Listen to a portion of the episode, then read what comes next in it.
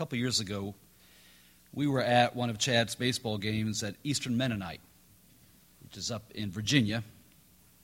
We noticed that prior to the game, they didn't have a national anthem, which I thought was kind of interesting. But I looked around and I noticed there wasn't a flag flying anywhere near the ball field. So between games, I went to grab a hamburger because curiosity got the best of me and I was hungry. Um, so I said to the hamburger guy, I said, So under, I noticed we didn't sing the national anthem. I was just curious. And I suspected, but I was just curious, and I noticed there wasn't a flag.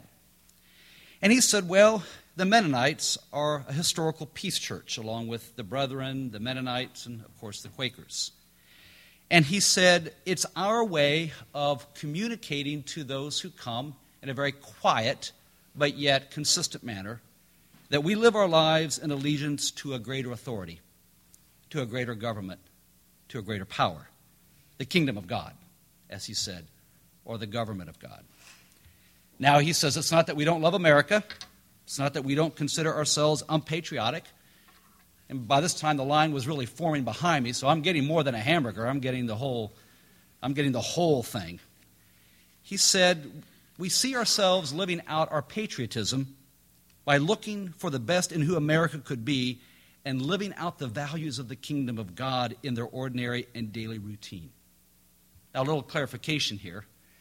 They do have summer tournaments there at Eastern Mennonite, and they're very open to teams bringing their own flags and offering the national anthem during their own games. But as a school, when you go there for their basketball games, for their football games, and for their baseball games, you will not hear a national anthem and you will not see a flag. Now, you may disagree with their position. And knowing some of you as I do, I suspect that you do. And they would certainly understand that. You may not see it the way they do, but for me, I was challenged by how conscientiously they lived out their commitment to the kingdom of God and how willing they were to articulate their reasons amidst what I'm sure is awkward conversations misunderstandings, and the pressure to change, probably from everything from parents to alumni to folks who live right in the community. So, the kingdom of God, it's a huge deal because it's what Jesus talked about. It's what Jesus embodied when he began his ministry. He talked about there is good news, and he connected up the good news with this the kingdom of God. Repent and believe, he said, for the kingdom of God is at hand. What does it mean that it's at hand? It's right here. If something is at hand, it's right near you. You don't have to go very far for it. Jesus was saying the kingdom of God is right here, it's present, it's in the now. In fact, he said, in fact, it's right here in me. You look at my life, this is the kingdom of God in action. Now, Kingdoms Collide, the title of today's prepared message, is essentially to get at this sense that there's this collision of kingdoms in our lives, at least I suspect, when we begin to listen and really understand what it means to live under the kingdom of God. One person put it this way as far as other kingdoms there is this kingdom of Caesar, or this, this kingdom of the ruling culture of the day. It's the empire, it's the, it's the mindset of the day where violence and power and fear is what usually rules outside of God's kingdom.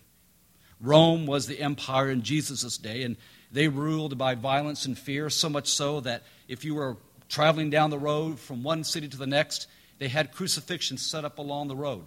And on the crucifixion, on the, on the crosses, they had people who had basically disagreed with the Roman Empire, and they had them hanging there. And the idea was for the Romans saying to everybody, you just as well conform to the law of the land. Because if you don't, this is probably what will happen to you. They called it back then the peace of Rome. And the peace of Rome was kept in check through violence and intimidation and fear. That's the kingdom of the world. Now, it may not be that stark to you and I, it may not be that dramatic for you and I, but the kingdom of the world also tells us many other things and causes us to fear. fear that someone may get ahead of us, fear that we may not have enough, fear of, of maybe not achieving enough, fear of, of, of, of never, never having enough to, to keep us comfortable and secure, fear that someone else may get ahead. In other words, this kingdom of the world is simply a kingdom based on one thing fear fear of the other, fear of life. There's the kingdom of, I guess for lack of a better term, the status quo religion. Those who were complicit with Rome of that day were basically the religious teachers, the Pharisees, who simply turned a blind eye to everything that was happening. The, uh, the Rome said to the Pharisees and the Sadducees and the religious leaders, if you simply tell everyone to get along, we'll leave you alone. And so the religious leaders would say to everybody, if you'll just leave Rome alone, everything will be fine. You see why Jesus was such a revolutionary? Because he came in and he challenged everything from Rome to the religious leaders of the day and simply said, We cannot live by the status quo anymore. God has brought a new order to this world, and you are, in a sense, diluting it. I wrestle as a pastor what Jesus would say today if he came into the average local church. This is what I think about during this time of year and this week. When Jesus is coming to the end of his life and he knows time is short and he's wanting to communicate to folks what really matters. Then there's the kingdom of God, manifested in the life and presence of Jesus, riding humbly on a donkey, living as a direct alternative to the other kingdoms the kingdom of fear, the kingdom of the status quo. Inviting those gathered around him to follow him, make this kingdom the ruling and governing factor of their life. Now, you, you may not use the word kingdom much in your language, and I get that. I mean, who goes around talking about kingdoms in this day and age? But maybe a different word would work. A kingdom is really that which governs. It's the government, if you will, the government of God. So maybe in order to connect with us, we can look at it this way Who or what governs our life? Who or what gets our allegiance? Is it the prevailing culture of the day? The prevailing powers of the day? Do we compromise our religious institutions in order to simply get along with the prevailing powers? Do I compromise my faith and what I believe just simply to not cause awkwardness? Or am I governed by the life and example of Jesus? These snapshots that I had Tom and I read this morning are essentially that. It's the kingdom of God really in miniature, for me at least. It's the spiritual journey in miniature. In John's gospel, in the last story, in the story of the Last Supper, John writes that Jesus knew that the Father had given him authority over everything and that he had come from God. Now listen to those words. John says that Jesus knew that God had given him authority over everything. I think that's everything. So, what does Jesus do in that moment? What he could have done was he could have gathered everybody around the table, put out a plan, got the maps out, got the strategy out, and said, What? This is how we're going to take over. This is how we're going to overthrow the Romans. But he didn't do that. What did he do?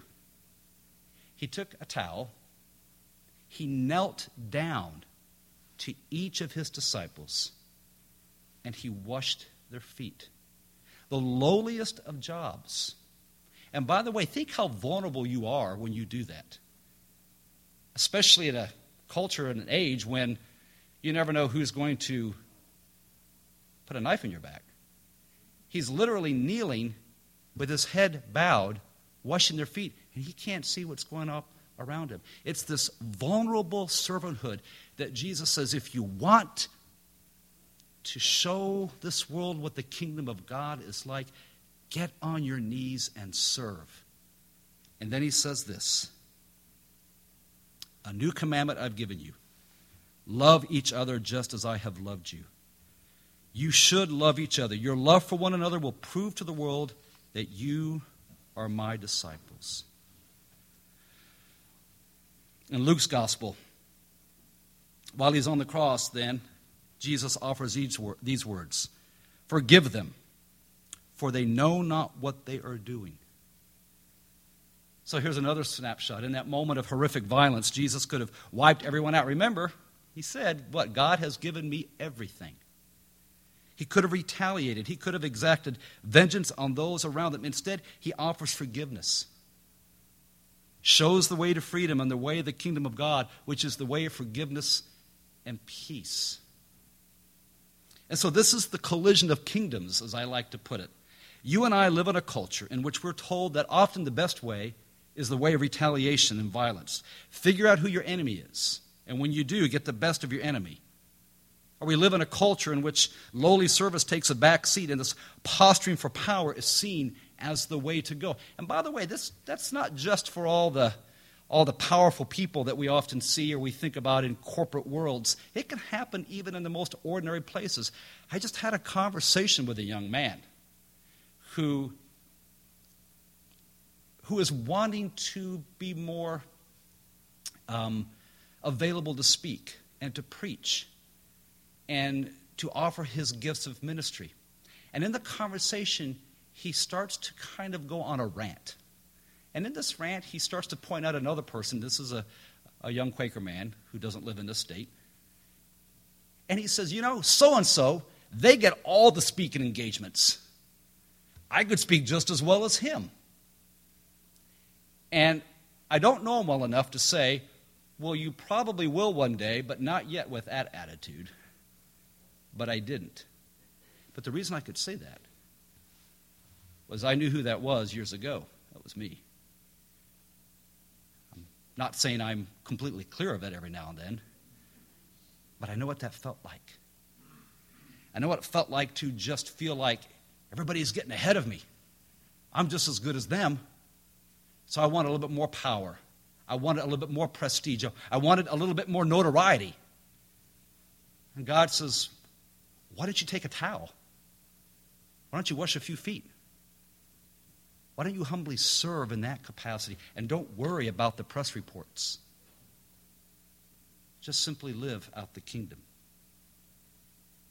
We live in a culture which religious institutions maybe are nervous about making too much of a big deal about issues of justice and righteousness, so it, it becomes easy to settle for a kind of status quo. And so these kingdoms and mindsets, they collide on a regular basis with the way of Jesus, the kingdom of God, which is the kingdom of love. And it happens often in a very private place, too, in our hearts and in our souls, where we wrestle with these allegiances, where we wrestle with our decisions, and we wrestle with our choices. And so I want to invite you and myself to internalize the events of this week. To not just see them as outward events, but to to gather them in our hearts, to remember them inwardly, and wrestle with these colliding kingdoms and allegiances in our life and ask ourselves and myself so, what is it speaking to me about who and what I put my trust and faith in? The triumphal entry begins with Jesus' entry into Jerusalem, Tom read, one that was a complete alternative to the other procession. And by the way, there was another parade going on in town at that t- same time. On the other side of Jerusalem, you had Caesar coming into town with his chariots and his armies and his weapons and his power. And he comes in on one side of town. So Jesus comes in on the other side of town on a donkey with palm branches and children. And he says, Now make a choice. Because one is the kingdom of God, and one is the kingdom of power. So, am I willing to live my life as this humble alternative to the prevailing culture of the day? Am I willing to really, really live my life as one who lives this humble alternative to what often is spoken? In the Last Supper, Jesus redefines what it means to be a disciple. So, am I willing to let love and service be the defining mark of my life as a follower of Jesus? And the cross, in the midst of his deepest point of betrayal and rejection, in the midst of all that, Jesus forgives. So, am I willing to let die within me my need to retaliate, my tendency to make enemies, my sometimes justification to hate, and instead offer forgiveness? And in the garden, we didn't read that story, but in his own personal struggle, Jesus simply says to God, Not my will, but your will be done. Am I willing to regularly allow God's will to be my will for my life? To allow God's purposes to be my purposes? Now, if the truth be known, my greatest struggle will go on until the day I die. And my struggle is this between living the kingdom of God and living the kingdom of self or the kingdom of Scott. And I suspect I'm not alone in the struggle. We probably all have our feet in both worlds. The kingdom of self and the kingdom of God, we vacillate between the two. Some days I live very joyously and willingly under the governance of God and God's love. Other days I live all wrapped up in self interest, self indulgence, justifying my behavior and my actions. And I know the kingdom of Scott very well. It's marked by sometimes clutching, grasping. It's a heart closed off to others while focusing on my own will, on my own self interest, making sure my way prevails, and sometimes even rationalizing. I deserve this. They had it coming. They don't know what they did to me. But the kingdom of God I know very well also. And some, somehow managed to convince myself that my way is better, but then I know God's way is better. And I know it when I'm living under the governance of God and God's kingdom. I know deep joy, deep peace, and deep freedom. Because I'm no longer clutching, I'm no longer grasping, holding grudges, I'm no longer trying to impress others or outdo others. I'm simply living in the deep awareness of God's love for me and God's love for others. Let me just take this down, just drill down just a little bit more, and then we'll close. Kind of put feet to this. I read these words this past week from a fellow by the name of Paul Tripp, who tried to put in very, very daily images what does it mean to live the kingdom of God and the kingdom of self? To take all the stuff about forgiveness and all the stuff about loving one another and all the stuff about being humble. What does it mean to do it daily? Here's what he has to say I would ask you again to be humbly honest with yourself as you're reading. If I sat with you and I listened to a recording of the last month of your words, whose kingdom, what kingdom would I conclude those words are spoken to serve? Would it be the kingdom of self with its self focused demandingness, expectancy, and entitlement? When I hear a person who is quick to criticize, quick to judge, quick to slam, quick to condemn because people are always violating the laws of your kingdom, is the greatest moral offense in your life an offense that someone makes against the law of your kingdom? And when this happens, do you use words as a punishment or as a weapon? Do you use words to rein this person back into loyal service of the purposes of your kingdom of one? And then he says, Or would I hear you using words of love? honesty, encouragement, and service because your heart is taken up with the big sky purposes of the kingdom of God. The entire law is summarized by a single command. If you had written that, what would you have written next? I probably would have written, Love God above all else. But that is not clearly what Paul writes. He writes, Love your neighbor as yourself. Why is that an adequate summary of all that God calls me to? It is important to get this truth.